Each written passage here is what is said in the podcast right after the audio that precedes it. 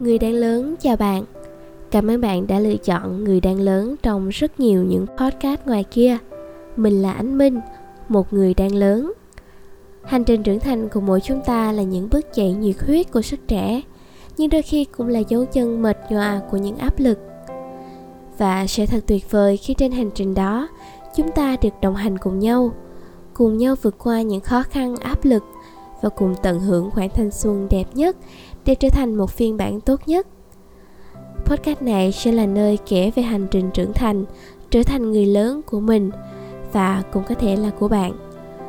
Người đã lớn rất mong nhận được những ý kiến đóng góp và chia sẻ của các bạn via email người đáng lớn a gmail com. Mong rằng bạn sẽ tìm thấy được những điều hữu ích, thú vị trong podcast này.